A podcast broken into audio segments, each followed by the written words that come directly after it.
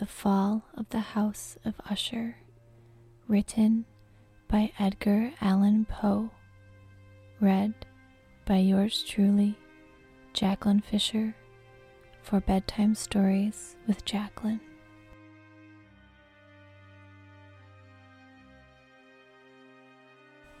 Son cœur est en lieu suspendu, c'est encore la douche et raison, Béranger. During the whole of a dull, dark, and soundless day in the autumn of the year, when the clouds hung oppressively low in the heavens, I had been passing alone on horseback through a singularly dreary tract of country, and at length found myself, as the shades of the evening drew on, within view of the melancholy house of Usher. I know not how it was, but, with the first glimpse of the building, a sense of insufferable gloom pervaded my spirit. I say insufferable, for the feeling was unrelieved by any of that half pleasurable, because poetic sentiment with which the mind usually receives even the sternest natural images of the desolate or terrible. I looked upon the scene before me, upon the mere house and the simple landscape features of the domain, upon the bleak walls, upon the vacant eye like windows, upon a few rank sedges, and upon a few white trunks of decayed trees, with an utter depression of soul which I can compare to no earthly sensation more properly than to the after dream of the reveler upon opium. The bitter lapse into everyday life, the hideous dropping off of the veil. There was an iciness, a sinking, a sickening of the heart, an unredeemed dreariness of thought, which no goading of the imagination could torture into aught of the sublime. What was it? I paused to think. What was it that so unnerved me in the contemplation of the house of Usher. It was a mystery all insoluble, nor could I grapple with the shadowy fancies that crowded upon me as I pondered. I was forced to fall back upon the unsatisfactory conclusion that while, beyond doubt, there are combinations of very simple natural objects which have the power of thus affecting us. Still, the analysis of this power lies among consideration beyond our depth. It was possible, I reflected, that a mere different arrangement of the particulars of the scene, of the details of the picture, would be sufficient to modify or perhaps to annihilate its capacity for sorrowful impression.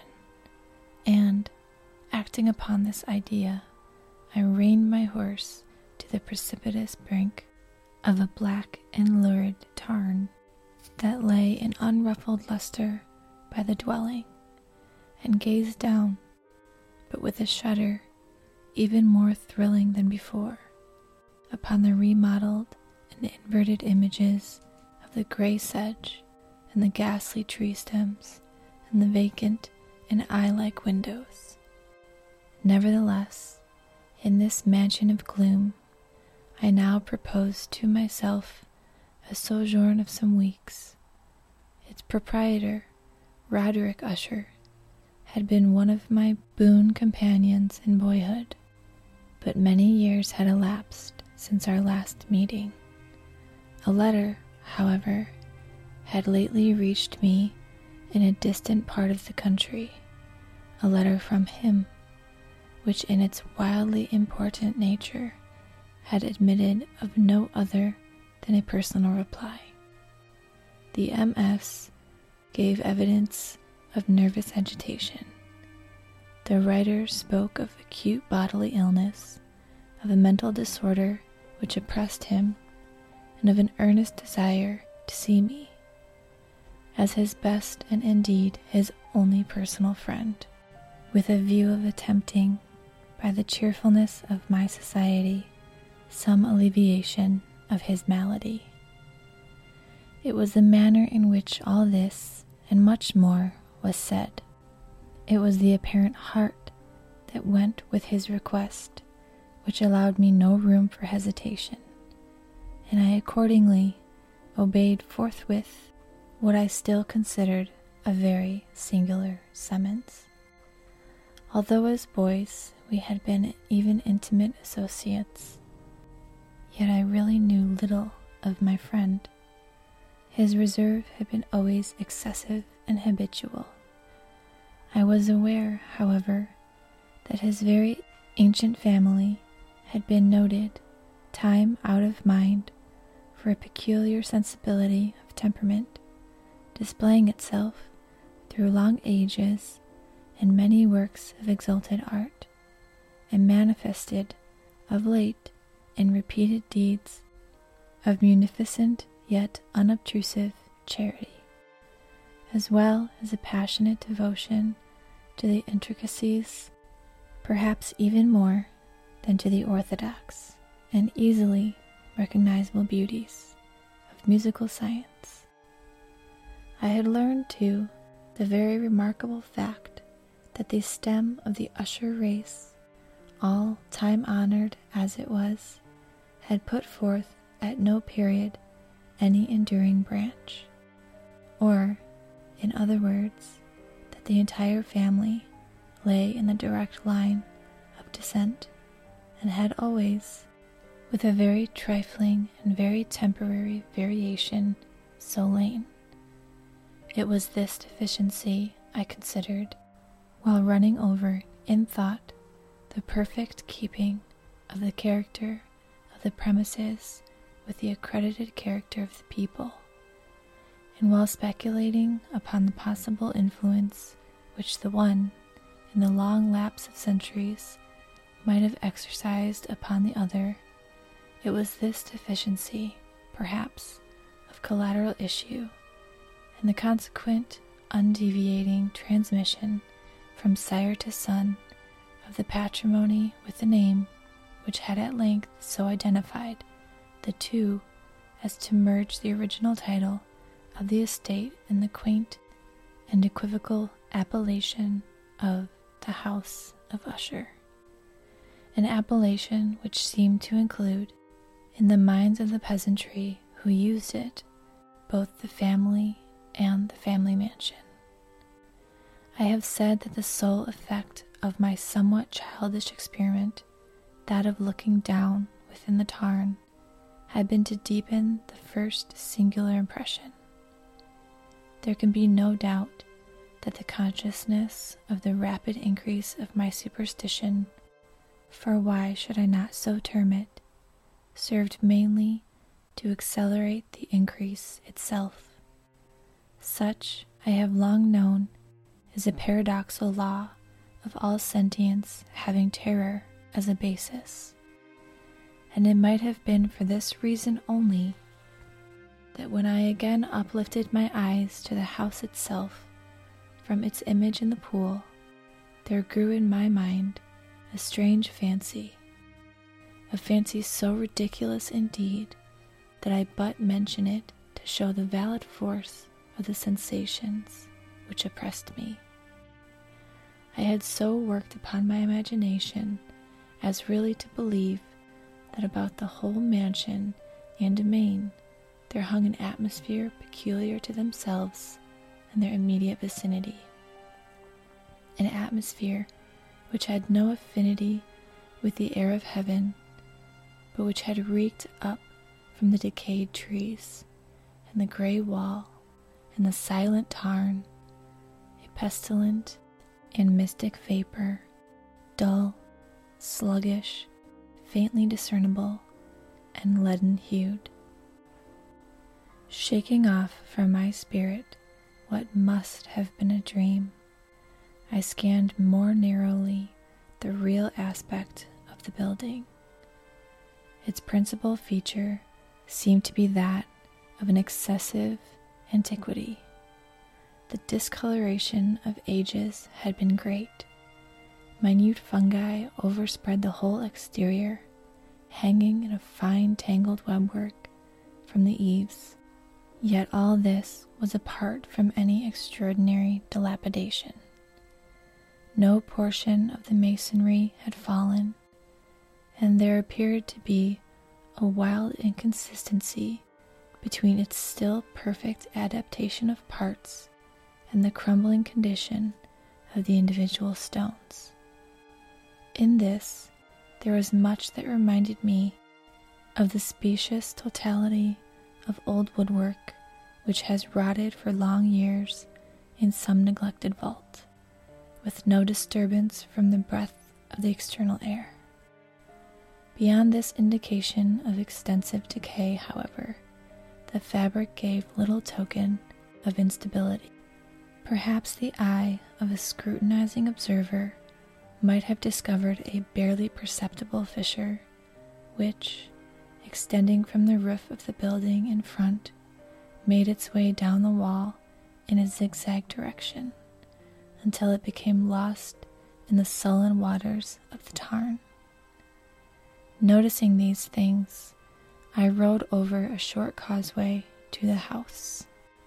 A servant in waiting took my horse, and I entered the Gothic archway of the hall. A valet of stealthy step thence conducted me in silence through many dark and intricate passages in my progress to the studio of his master.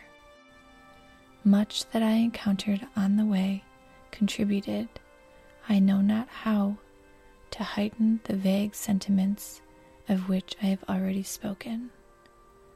While the objects around me, while the carvings of the ceiling, the somber tapestries of the walls, the ebon blackness of the floors, and the phantasmagoric armorial trophies which rattled as I strode, were but matters to which, or to such as which, I had been accustomed from my infancy. While I hesitated not to acknowledge how familiar was all this, I still wondered to find how unfamiliar were the fancies which ordinary images were stirring up.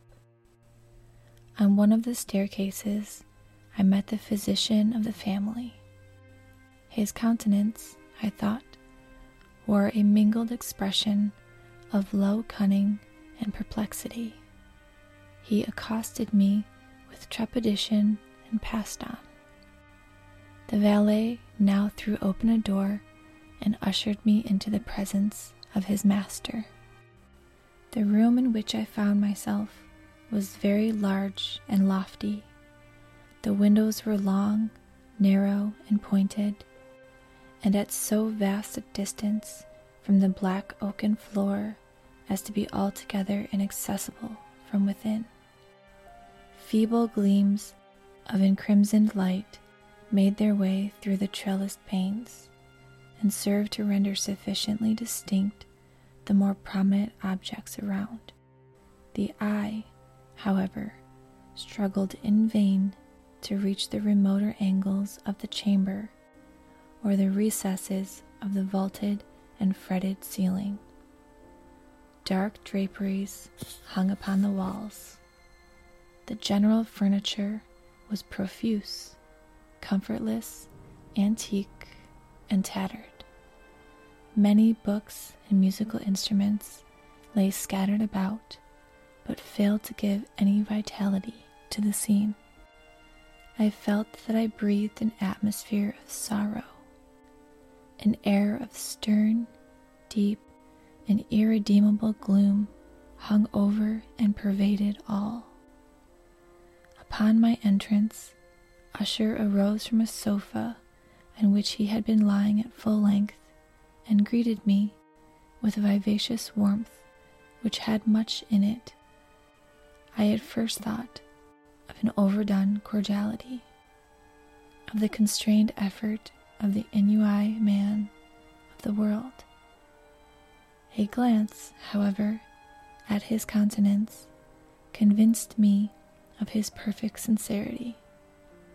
We sat down, and for some moment While he spoke not, I gazed upon him with a feeling half of pity, half of awe. Surely man had never before so terribly altered in so brief a period as had Roderick Usher. It was with difficulty that I could bring myself to admit the identity of the wan being before me with the companion of my early boyhood. Yet the character of his face had been at all times remarkable. A cadaverousness of complexion, an eye large, liquid, and luminous beyond comparison, lips somewhat thin and very pallid, but of a surpassingly beautiful curve, a nose of a delicate Hebrew model, but with a breadth of nostril unusual in similar formations, a finely molded chin, speaking, in its want of prominence, of a want of moral energy, hair of a more than web like softness and tenuity, these features, with an inordinate expansion above the regions of the temple, made up together a countenance not easily to be forgotten. And now, in the mere exaggeration of the prevailing character of these features and of the expression they were wont to convey, lay so much of change that I doubted to whom I spoke. The now ghastly pallor of the skin, and the now miraculous luster of the eye, above all things, startled and even awed me. The silken hair, too, had been suffered to grow all unheeded, and as, in its wild gossamer texture, it floated rather than fell about the face. I could not, even with effort, connect its arabesque expression with any idea of simple humanity. In the manner of my friend, I was at once struck with an incoherence and inconsistency, and I soon found this to arise from a series of feeble and futile struggles to overcome an habitual trepidancy, and excessive nervous agitation. For something of this nature, I had indeed been prepared, no less by his letter than by reminiscences of certain boyish traits, and by conclusions deduced from his peculiar physical conformation and temperament. His action was alternately vivacious and sullen, his voice varied rapidly from a tremulous indecision when the animal spirits seemed utterly in abeyance to that species of energetic concision, that abrupt, weighty, unhurried, and hollow sounding enunciation, that leaden, self balanced, and perfectly modulated guttural utterance, which may be observed in the lost drunkard or the irreclaimable eater of opium during the periods of his most intense excitement. It was thus that he spoke of the object of my visit, of his earnest desire to see me, and of the solace he expected me to afford him. He entered at some length into what he conceived to be the nature of his malady. It was, he said, constitutional and a family evil, and one for which he despaired to find a remedy. A mere nervous affection, he immediately added, which would undoubtedly soon pass off. It displayed itself in a host of unnatural sensations. Some of these, as he detailed them, interested and bewildered me although, perhaps, the terms and the general manner of the narration had their weight. He suffered much from a morbid acuteness of the senses. The most insipid food was alone endurable, he could wear only garments of certain texture. The odors of all flowers were oppressive. His eyes were tortured by even a faint light, and there were but peculiar sounds, and these from stringed instruments which did not inspire him with horror. To an anomalous species of terror, I found him a burdened slave. I shall perish, said he. I must perish in this deplorable folly. Thus, thus, and not otherwise shall I be lost. I dread the events of the future, not in themselves, but in their results. I shudder at the thought of any, even the most trivial incident, which may operate upon this intolerable agitation of soul. I have, indeed, no abhorrence of danger except in its absolute effect, in terror. In this unnerved, in this pitiable condition, I feel that the period will sooner or later arrive when I must abandon life and reason together in some struggle with the grim phantasm, fear. I learned, moreover, at intervals and through broken and equivocal hints, another singular feature of his mental condition. He was enchained by certain superstitious impressions in regard to the dwelling which he tenanted, and whence for many years he had never ventured forth in regard to an influence whose superstitious force was conveyed in terms too shadowy here to be restated, an influence which some peculiarities in the mere form and substance of his family mansion had, by dint of long sufferance, he said, obtained over his spirit.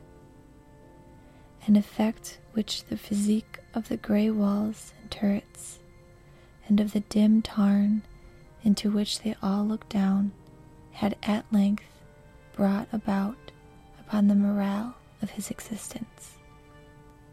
He admitted, however, although with hesitation, that much of the peculiar gloom which thus afflicted him could be traced to a more natural and far more palatable origin, to the severe and long continued illness, indeed, to the evidently approaching dissolution of a tenderly beloved sister, his sole companion for long years, his last and only relative on earth. Her decease, he said, with a bitterness which I can never forget, would leave him, him, the hopeless and the frail, the last of the ancient race of the ushers. While he spoke, the Lady Madeline, for so was she called, passed slowly through a remote portion of the apartment and, without having noticed my presence, disappeared. I regarded her with an utter astonishment, not unmingled with dread, and yet I found it impossible to account for such things. A sensation of stupor oppressed me as my eyes followed her retreating steps. When a door, at length, closed upon her, my glance sought instinctively and eagerly the countenance of the brother but he had buried his face in his hands, and I could only perceive that a far more than ordinary wanness had overspread the emaciated fingers through which trickled many passionate tears. The disease of the Lady Madeline had long baffled the skill of her physicians. A settled apathy, a gradual wasting away of the person, and frequent although transient affections of a partially cataleptical character were the unusual diagnoses. Hitherto she had steadily borne up against the pressure of her malady and had not betaken herself finally to bed. But on the closing in of the evening of my arrival at the house, she succumbed as her brother told me at night, with inexpressible agitation, to the prostrating power of the destroyer. And I learned that the glimpse I had obtained of her person would thus probably be the last I should obtain, that the lady, at least while living, would be seen by me no more. For several days ensuing, her name was unmentioned by either Usher or myself, and during this period I was busied in earnest endeavors to alleviate the melancholy of my friend. We painted and read together, or I listened, as if in a dream, to the wild improvisations of his speaking guitar.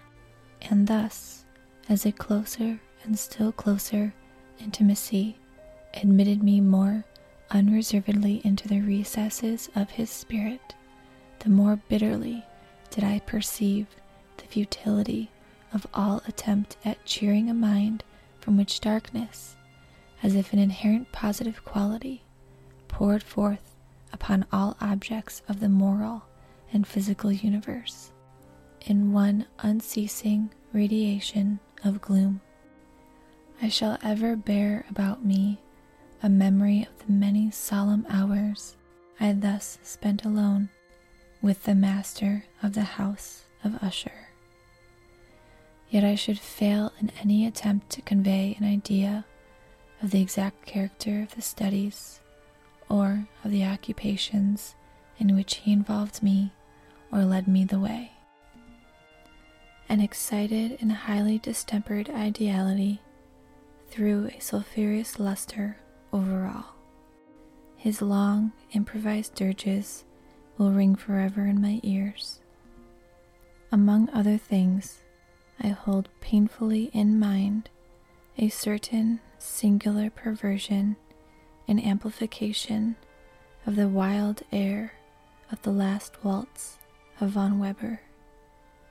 From the paintings over which his elaborate fancy brooded, and which grew, touch by touch, into vagueness at which I shuddered the more thrillingly because I shuddered knowing not why.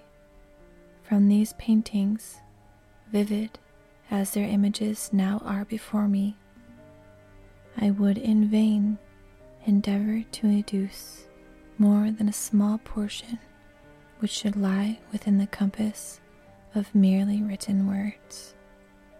By the utter simplicity, by the nakedness of his designs, he arrested and overwrought attention. If ever mortal painted an idea, that mortal was Roderick Usher. For me, at least, in the circumstances then surrounding me, there arose, out of the pure abstractions which the hypochondriac contrived to throw upon his canvas, an intensity of intolerable awe, no shadow of which felt I ever yet in the contemplation of the certainly growing yet too concrete reveries of Fuseli, one of the phantasmagoric conceptions of my friend, partaking not so rigidly of the spirit of abstraction, may be shadowed forth, although feebly, in words. A small picture presented the interior of an immensely long and rectangular vault or tunnel, with low walls, smooth, white, and without interruption or device. Certain accessory points of the design served well to convey the idea that this excavation lay at an exceeding depth below the surface of the earth. No outlet was observed in any portion of its vast extent, and no torch or other artificial sources of light was discernible. Yet a flood of intense rays rolled throughout and bathed the whole in a ghastly and inappropriate splendor. I have just spoken of that morbid condition of the auditory nerve which rendered all music intolerable to the sufferer, with the exception of certain effects of stringed instruments. It was, perhaps, the narrow limits to which he thus confined himself upon the guitar, which gave birth, in great measure, to the fantastic character of his performances. But the fervid facility of his impromptus could not be so accounted for. They must have been, and were, in the notes as well as in the words of his wild fantasias, for he not unfrequently accompanied himself with rhymed verbal improvisations, the result of that intense mental collectedness and concentration to which I have previously alluded as observable only in particular moments of the highest artificial excitement. The words of one of these rhapsodies I have easily remembered. I was, perhaps, the more forcibly impressed with it as he gave it, because, in the under or mystic current of its meaning, I fancied that I perceived, and for the first time, a full consciousness on the part of Usher of the tottering of his lofty reason upon her throne. The verses, which were entitled The Haunted Palace, ran very nearly, if not accurately, thus 1. In the greenest of our valleys, by good angels tenanted, once a fair and stately palace, radiant palace, reared its head. In the monarch thought's dominion, it stood there, never seraph spread a pinion over fabric half so fair. 2. Banners yellow, glorious, golden, on its roof did float and flow. This, all this, was in the olden time, long ago and every gentle air that dallied in that sweet day along the ramparts, plumed and pallid, a winged odor went away. 3. Wanderers in that happy valley through two luminous windows saw spirits moving musically to a lute's well tuned law. Round about a throne where sitting Porphyrogene, in state his glory well befitting, the ruler of the realm was seen. 4. And all with pearl and ruby glowing was the fair palace door, through which came flowing, flowing, flowing, and sparkling evermore a troop of echoes whose sweet duty was but to sing in voices of surpassing beauty the wit and wisdom of their king. 5.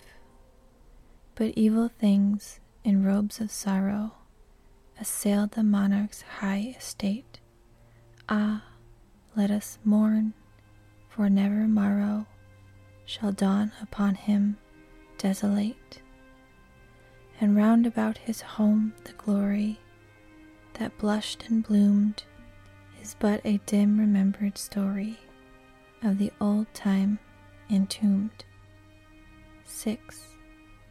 And travelers now within that valley through the red litten windows see vast forms that move fantastically to a discordant melody, while like a ghastly rapid river, through the pale door, a hideous throng rush out forever, and laugh, but smile no more. I well remember that suggestions arising from this ballad led us into a train of thought wherein there became manifest an opinion of Usher's, which I mention not so much on account of its novelty for other men have thought thus, as on account of the pertinacity with which he maintained it. This opinion, in its general form, was that of the sentience of all vegetable things. But in his disordered fancy, the idea had assumed a more daring character and trespassed under certain conditions upon the kingdom of inorganization. I lack words to express the full extent or the earnest abandon of this persuasion. The belief, however, was connected, as I have previously hinted, with the gray stones of the home of his forefathers. The conditions of the sentience had been here, he imagined, fulfilled in the method of collection of these stones, in the order of their arrangement, as well as in that of the many fungi which overspread them, and of the decayed trees which stood around, above all, in the long undisturbed endurance of this arrangement, and in the reduplication in the still waters of the tarn, its evidence the evidence of the sentience was to be seen, he said, and I here started as he spoke. In the gradual yet certain condensation of an atmosphere of their own about the waters and the walls. The result was discoverable, he added, in that sentient yet importunate and terrible influence which for centuries had molded the destinies of his family, and which made him what I now saw of him, what he was. Such opinions need no comment, and I will make none.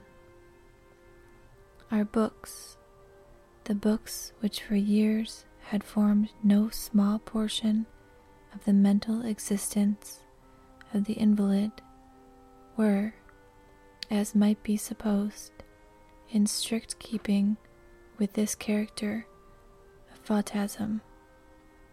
We pored together over such works as the Ververt and Chartreuse of Gresset, the Belphegor of Machiavelli, the Heaven and Hell of Swedenborg, the Subterranean Voyage of Nicholas Klimm by Holberg, the Chiromancy of Robert Fludd, of Jean D'Indaginé, and of de The Journey into the Blue Distance of Tieck, and The City of the Sun of Campanella.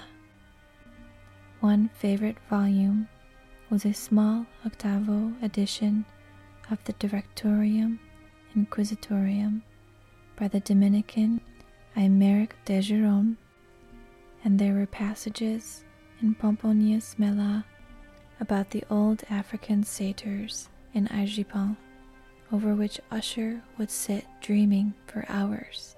His chief delight, however, was found in the perusal of an exceedingly rare and curious book in quarto Gothic, the Manual of a Forgotten Church, the Vigiliae Mortuorum Secundum Chorum Ecclesiae Maguntinae.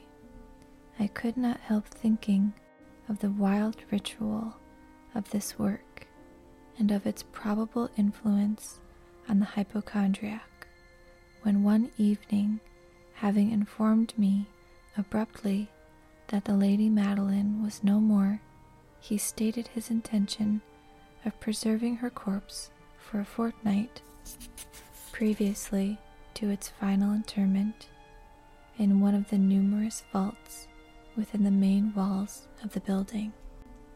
The worldly reason, however, assigned for this singular proceeding was one which I did not feel at liberty to dispute. The brother had been led to his resolution, so he told me, by consideration of the unusual character of the malady of the deceased, of certain obtrusive and eager inquiries on the part of her medical men, and of the remote and exposed situation of the burial ground of the family. I will not deny that when I called to mind the sinister countenance of the person whom I met upon the staircase on the day of my arrival at the house, I had no desire to oppose what I regarded as at best but a harmless and by no means an unnatural precaution. At the request of Usher, I personally aided him in the arrangements for the temporary entombment. The body having been encoffined, we two alone bore it to its rest. The vault in which we placed it, and which had been so long unopened that our torches, half smothered in its oppressive atmosphere, gave us little opportunity for investigation, was small, damp, and entirely without means of admission for light, lying at great depth immediately beneath that portion of the building in which was my own sleeping apartment. It had been used apparently in remote feudal times for the worst purpose of donjon keep and in later days as a place of deposit for powder or some other highly combustible substance. As a portion of its floor and the whole interior of a long archway through which we reached it were carefully sheathed with copper. The door of massive iron had been also similarly protected. Its immense weight caused an unusually sharp grating sound as it moved upon its hinges. Having deposited our mournful burden upon trestles within this region of horror, we partially turned aside the yet unscrewed lid of the coffin and looked upon the face of the tenant. A striking similitude between the brother and sister now first arrested my attention, and Usher, divining perhaps my thoughts, murmured out some few words from which I learned that the deceased and himself had been twins, and that sympathies of a scarcely intelligible nature had always existed between them. Our glances, however, rested not long upon the dead, for we could not regard her unawed. The disease which had thus entombed the lady in the maturity of youth had left. As usual in all maladies of a strictly cataleptical character, the mockery of a faint blush upon the bosom and the face, and that suspiciously lingering smile upon the lip which is so terrible in death. We replaced and screwed down the lid, and, having secured the door of iron, made our way with toil into the scarcely less gloomy apartments of the upper portion of the house. And now, some days of bitter grief having elapsed, an observable change came over the features of the mental disorder of my friend. His ordinary manner had vanished. His ordinary occupations were neglected or forgotten. He roamed from chamber to chamber with hurried, unequal, and objectless step. The pallor of his countenance had assumed, if possible, a more ghastly hue, but the luminousness of his eye had utterly gone out. The once occasional huskiness of his tone was heard no more, and a tremulous quaver, as if of extreme terror, habitually characterized his utterance. There were times, indeed, when I thought his unceasingly agitated mind was laboring with some oppressive secret to divulge, which he struggled for the necessary courage. At times, again, I was obliged to resolve all into the mere inexplicable vagaries of madness, for I beheld him gazing upon vacancy for long hours in an attitude of the profoundest attention, as if listening to some imaginary sound. It was no wonder that his condition terrified, that it infected me. I felt creeping upon me by slow yet certain degrees the wild influences of his own fantastic yet impressive superstitions. It was, especially upon retiring to bed late in the night of the seventh or eighth day after the placing of the Lady Madeline within the donjon, that I experienced the full power of such feelings. Sleep came not near my couch while the hours waned and waned away. I struggled to reason off the nervousness which had dominion over me. I endeavored to believe that much, if not all, of what I felt was due to the bewildering influence of the gloomy furniture of the room, of the dark and tattered draperies, which, tortured into motion by the breath of a rising tempest, swayed fitfully to and fro upon the walls, and rustled uneasily about the decorations of the bed. But my efforts were fruitless.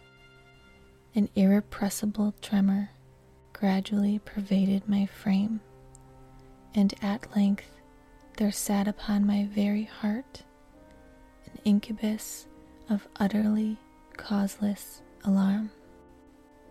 Shaking this off with a gasp and a struggle, I uplifted myself upon the pillows and, peering earnestly within the intense darkness of the chamber, hearkened.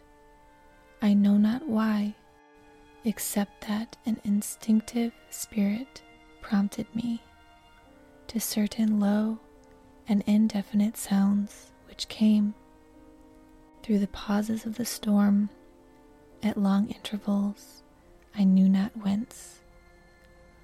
Overpowered by an intense sentiment of horror, unaccountable yet unendurable, I threw on my clothes with haste, for I felt that I should sleep no more during the night, and endeavored to arouse myself from the pitiable condition into which I had fallen by pacing rapidly to and fro throughout the apartment.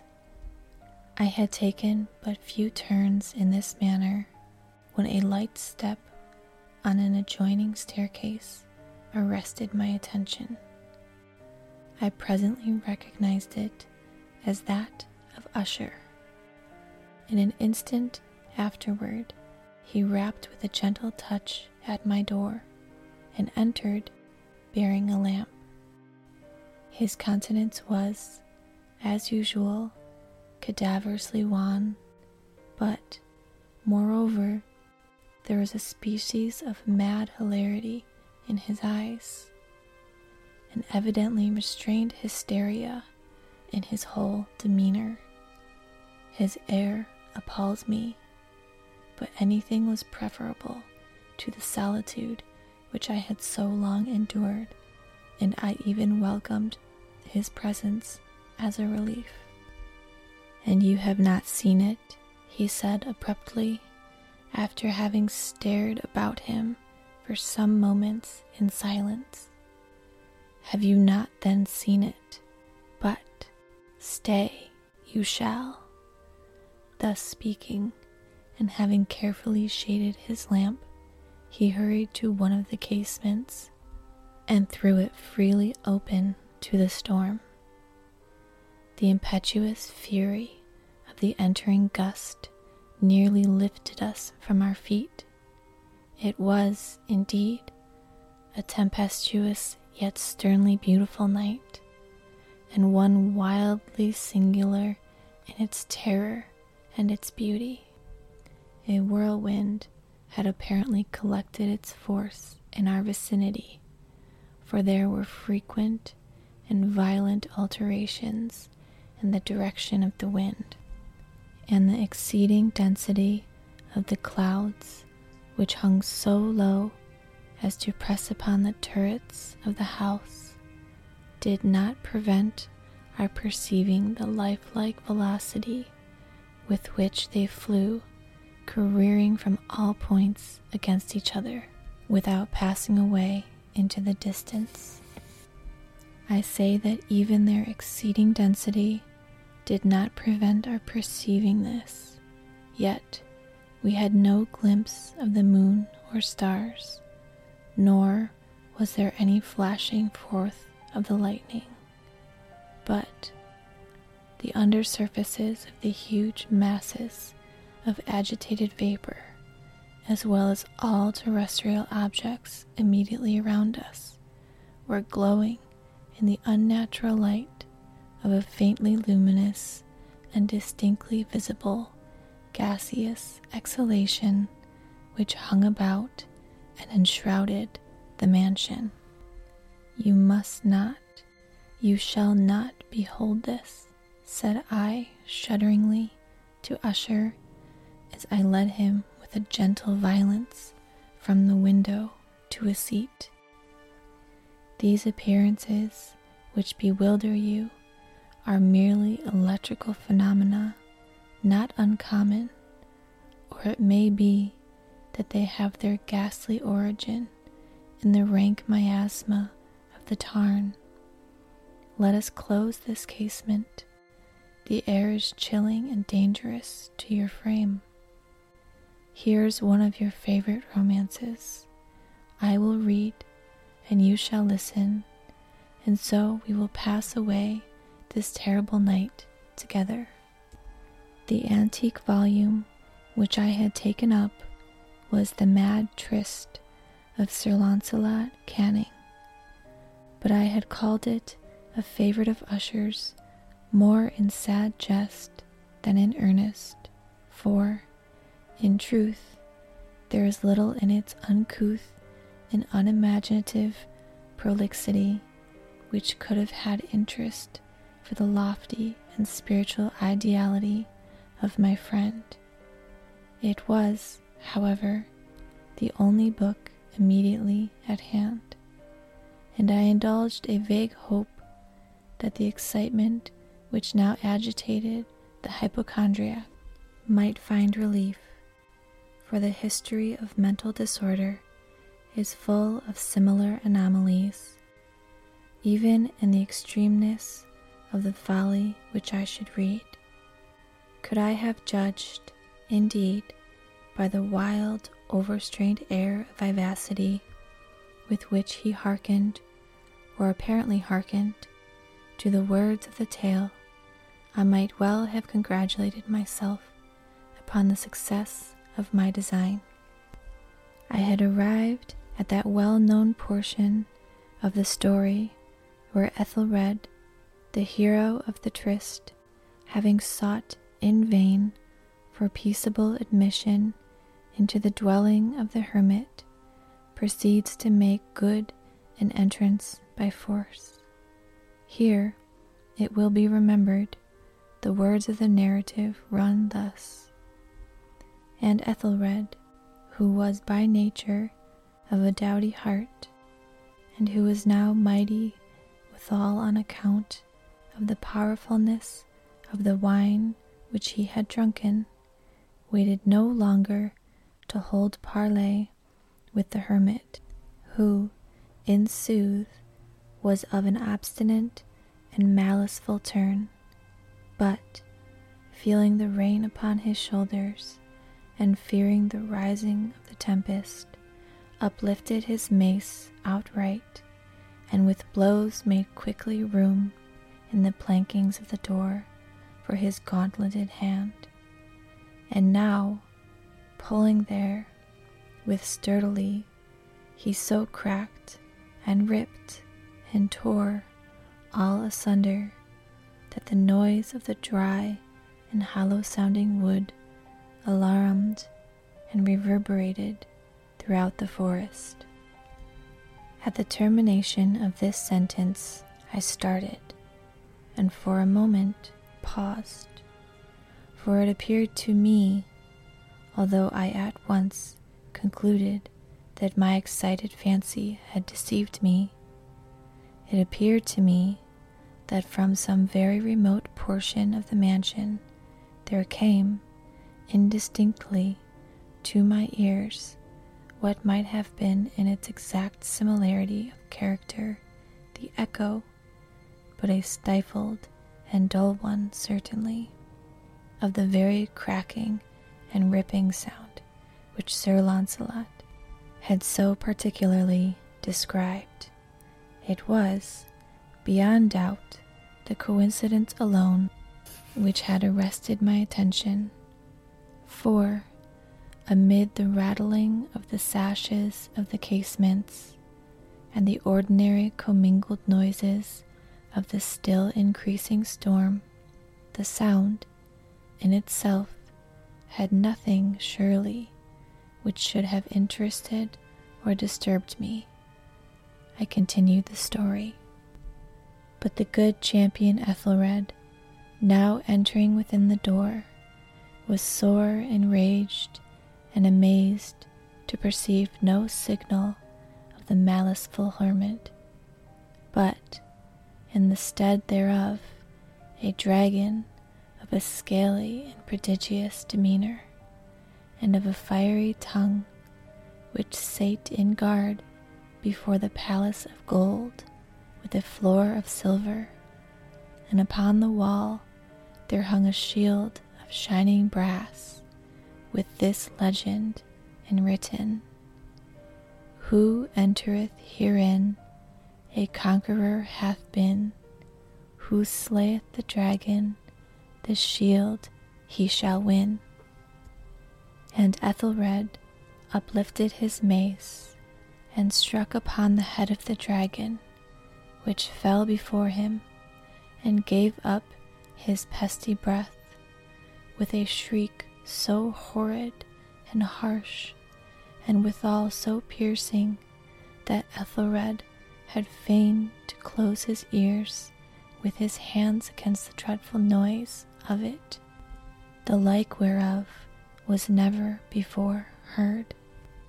Here again I paused abruptly, and now with a feeling of wild amazement, for there could be no doubt whatever that, in this instance, I did actually hear, although from what direction it proceeded I found it impossible to say. A low and apparently distant, but harsh, protracted, and most unusual screaming or grating sound, the exact counterpart of what my fancy had already conjured up for the dragon's unnatural shriek as described by the romancer.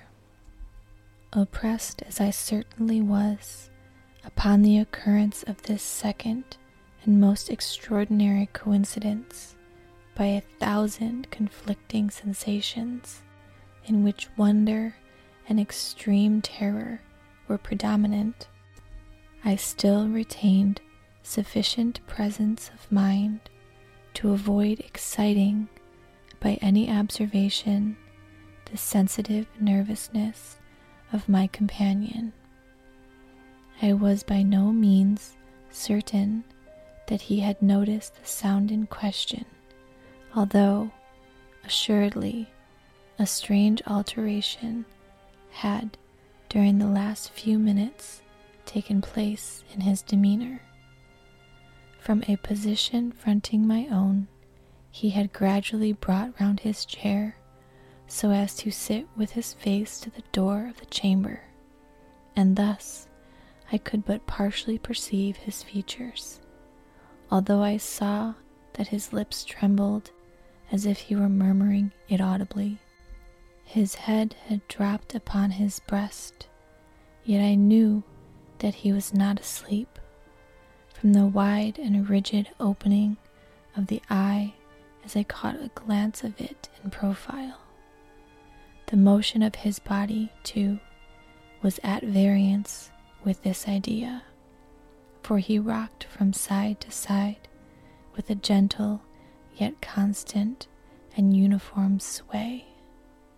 Having rapidly taken notice of all this, I resumed the narrative of Sir Launcelot, which was thus proceeded. And now the champion, having escaped from the terrible fury of the dragon, bethinking himself of the brazen shield and of the breaking up of the enchantment which was upon it, removed the carcass from out of the way before him and approached perilously over the silver pavement of the castle to where the shield was upon the wall, which in sooth tarried not for his full coming, but fell down at his feet upon the silver floor with a mighty great and terrible ringing sound. No sooner had these syllables passed my lips than, as if a shield of brass had indeed, at the moment, fallen heavily upon a silver floor, I became aware of a distinct, hollow, metallic, and clangorous, yet apparently muffled reverberation. Completely unnerved, I leapt to my feet, but the measured rocking movement of Usher was undisturbed. I rushed to the chair in which he sat. His eyes were bent fixedly before him, and throughout his whole countenance there reigned a stony rigidity. But as I placed my hand upon his shoulder, there came a strong shudder over his whole person. A sickly smile quivered about his lips, and I saw that he spoke in a low, hurried, and gibbering manner, as if unconscious of my presence. Bending closely over him, I at length drank in the hideous import of his words. Not hear it? Yes, I hear it, and have heard it long, long, long, many minutes, many hours, many days have I heard it, yet I dared not. Oh, pity me, miserable wretch that I am. I dared not, I dared not speak. We have put her living in the tomb.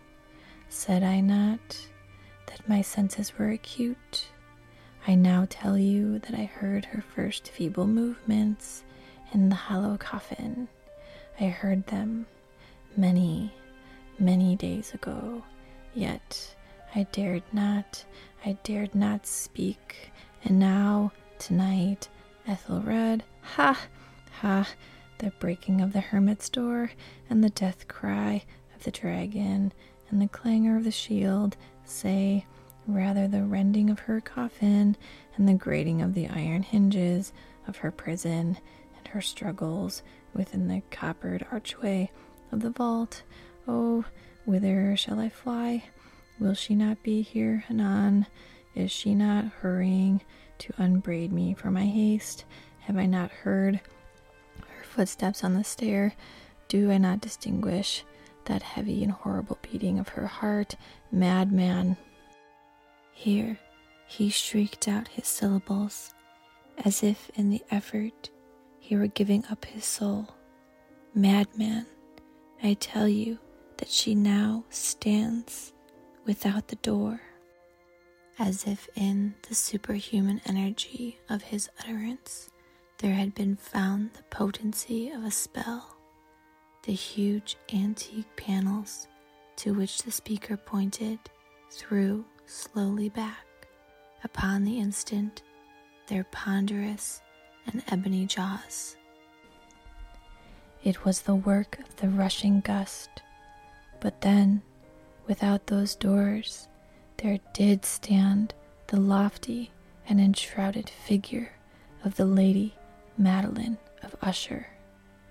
There was blood upon her white robes, and the evidence of some bitter struggle upon every portion of her emaciated frame. For a moment she remained trembling and reeling to and fro upon the threshold. Then, with a low, moaning cry, fell heavily inward upon the person of her brother, and, in her violent and now final death agonies, bore him to the floor a corpse, and a victim to the terrors he had anticipated. From that chamber and from that mansion I fled aghast. The storm was still abroad in all its wrath as I found myself crossing the old causeway.